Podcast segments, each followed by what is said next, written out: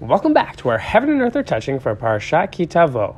Today's Agadah is from Mesach Bava Metzia 42a. There, Rabbi Yitzchak says, a blessing is found only in an object that is samoy, hidden from the eye. As it is stated, the Lord will command his blessing upon you, ba'asamecha, in your barns. Rabbi Yitzchak's exposition is based on linguistic similarity between samoy and asamecha.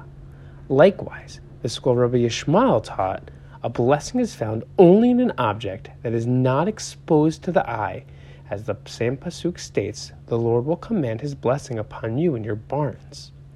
This Agadah, explaining the nature of how to see the blessings in our life, has incredible depth, has the potential to help us recognize the good in our life. Yet, this is often a cliche to just say our life is full of unseen miracles. Our lives contain blessings that we're not aware of. Therefore, how can we find inspiration?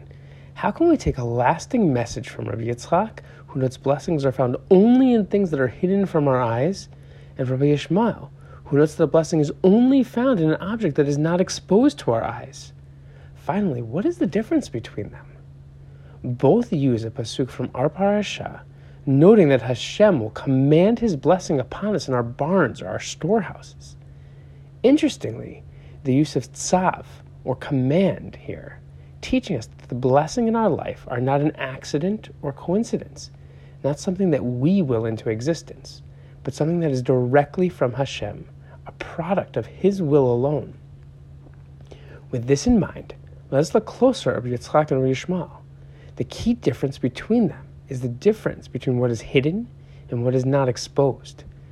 Something hidden takes seeking after to discover there's a personal effort and a desire to locate what we're looking for.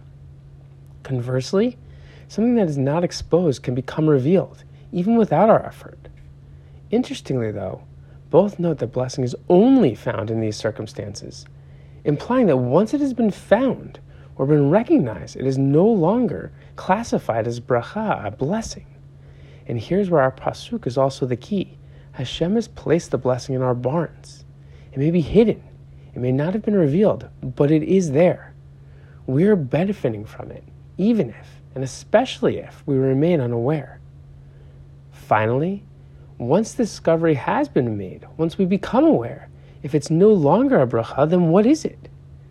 I'd suggest that it's an opportunity for appreciation.